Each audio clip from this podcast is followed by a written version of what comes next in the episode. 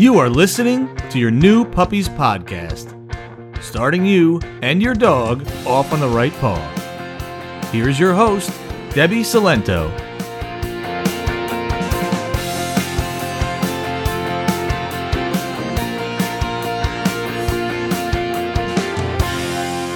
Hello, and welcome to episode 92 of Your New Puppies podcast.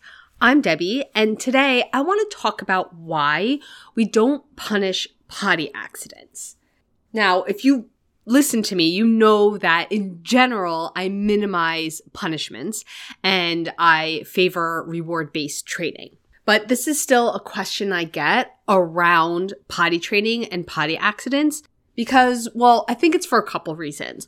One, it's just a very common place. It's a very standard place, old school training that we used to, you know, punish our puppy when we found an accident. From rubbing their nose in it to just yelling at them to even rolling up a newspaper and hitting them with it. So maybe when you had a puppy when you were younger or your parents or grandparents are giving you advice, that's what how we used to potty train puppies. But now we know better. In fact, most of the time when I get this question, it's all right, I know I'm not supposed to punish accidents, but why? And what am I supposed to do instead? Now, the second part of that question, I do answer all the way back in episode 10 under my complete guide to the potty training process. And I'll go over what we're supposed to do in this one just to make sure we're all on the same page. But here, I want to answer the question why we don't we punish accidents? Because if you follow me, you know I'm always going to take the opportunity to teach you the why behind what we do, especially with something like potty training. Because the other reason why I think this comes up a lot is because it can be a very overwhelming process that wears on our patience. We don't want this in our house, hence why we are potty training our dog in the first place. And while we're dealing with potty training, we're dealing with all of the puppy stuff. So we it's very easy to get overwhelmed. It happens to all of us. And because we're human, our initial reaction is probably going to be negative, especially if it's the third or fourth accident of the day and you can't figure out what's happening. So if we know why we're doing what we do, why we don't punish them, why most of the time we're just cleaning the accident up and moving on, it's going to be easier to override that initial response. Now, don't get me wrong, you're allowed to get frustrated. You are allowed to lose your patience with potty training because it's a it can be an intense process, but we don't want to take it out on our puppy. And that's exactly what I'm going to go over here, why we don't. And the other reason why I wanted to do this episode is because, you know, there's a bunch of reasons why we don't punish potty accidents, and I'm going to go over all of them. And some of them have to do specifically with potty training, but most of them are related to why why we don't punish our dogs in general. So I thought it would be helpful and important to talk about. So first, let's define what I mean by punishment. Okay? It can be anything that any kind of reaction that is designed to make our puppies uncomfortable, that we're doing it on purpose to make our puppies uncomfortable.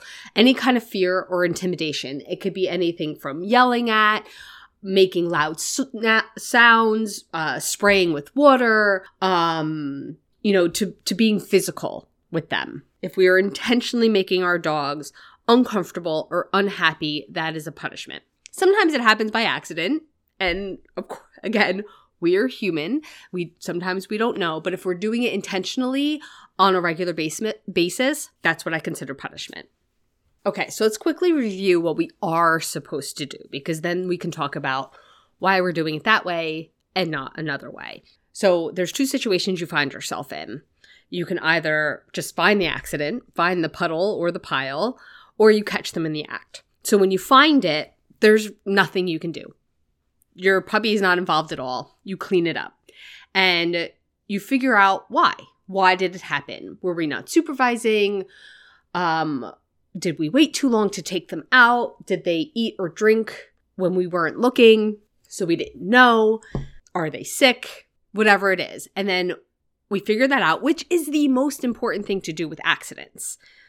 because learn taking a moment to learn from an accident prevents future ones because then you can make adjustments and move on. Now, if you catch them in the act, what you want to do is interrupt them. Okay, so maybe it's clapping your hands a little bit, going ah, ah, ah, scooping them up and getting them outside. Okay, so we're allowed to tell our dogs no, but it's how we do it and how we follow it up. We, we're interrupting and then we're getting them outside. I get resistance with this because I always say, I don't care if you're not wearing shoes or a jacket or if it's cold out or if your dog is still going to the bathroom because in that moment is the most powerful place and really the only place that we can teach our puppies no, no, not here, out here. Okay. And that brings me to my first reason is that timing is everything. Our puppies, our dogs are so present minded. The only way to teach them to do something or not to do something is catch them in the act. Okay. And when it's something we don't want, it's an interrupt and redirect. No, not this. Yes, this. Okay. Because if we do it after the fact, so this is relates to if we find the accident, they're not going to make the right connection. And all we're going to end up doing is confusing and scaring them. And maybe they're going to make the connection to the wrong thing, which isn't helpful either. Now you might be saying, okay, Deb, what about when you catch them in the act? Can't you tell them what they're doing is wrong when you see them doing it? And that brings me to my second reason why we don't punish is that interruption, that like, you know, being like, ah, ah, ah, no, no, no, scooping them up. That is telling them what they're doing is wrong. We don't need to punish them or make them intentionally uncomfortable to teach them that because dogs learn so much better when they are told what to do instead of just what not to do. That's also why we take our dogs outside all the time and reward them when they do go to the bathroom outside. Even if it with it's just a good potty, yay, and then we get to play a little bit. When none of that happens inside, even if they have an accident we don't catch, nobody's celebrating with them.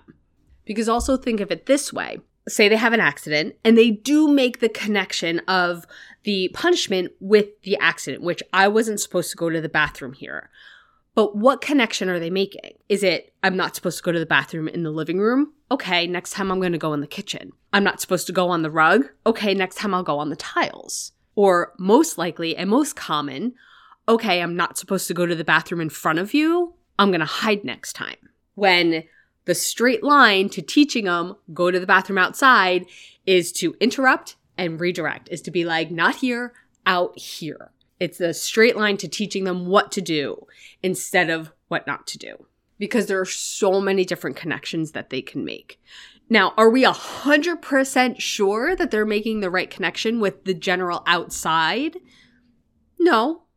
But isn't it better for them to make a good connection with the wrong thing than a bad connection with the wrong thing? That is in general why I discourage any kind of punishment methods. The other way I get this question is they keep having accidents and they know what they're doing is wrong. They know they're supposed to go outside.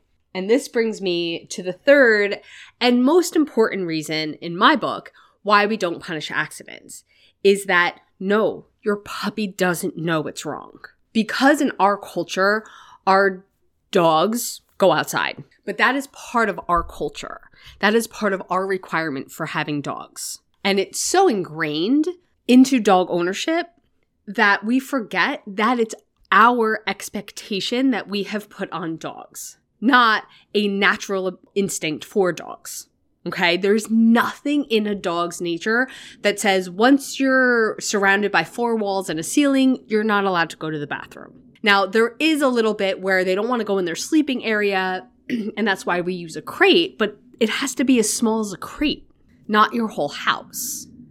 And that's why every single puppy that comes into a family needs to be taught where to go to the bathroom because it's not a natural instinct for them.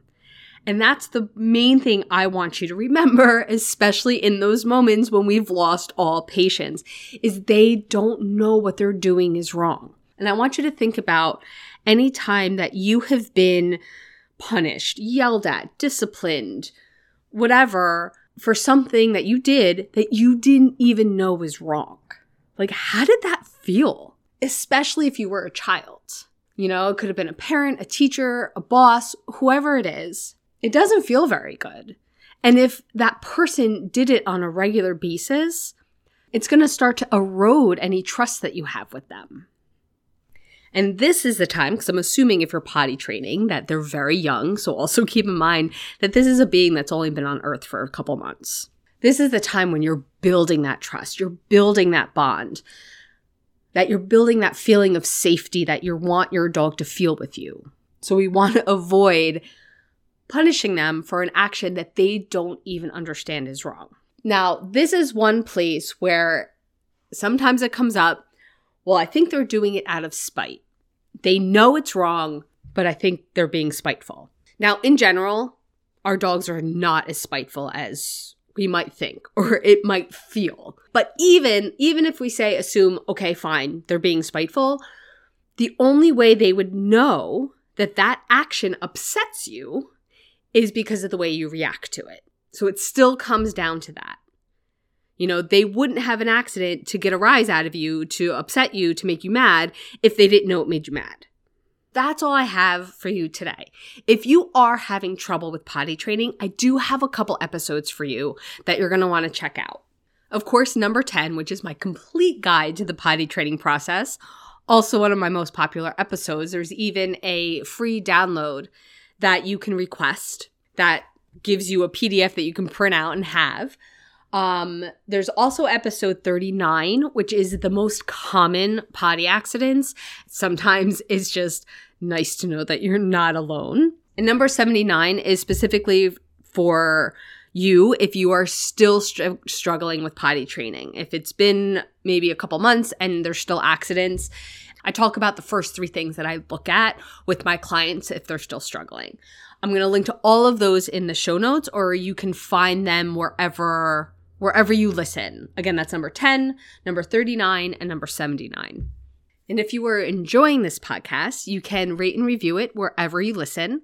That helps other puppy owners find the podcast. And if you would like to continue training with me I have virtual sessions. I have digital products so you can train with me from anywhere. I also have in person sessions if you are in the North Jersey area.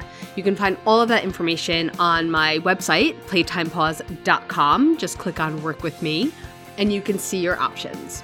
Otherwise, I'll see you back here next time. Thank you so much for listening. Bye for now.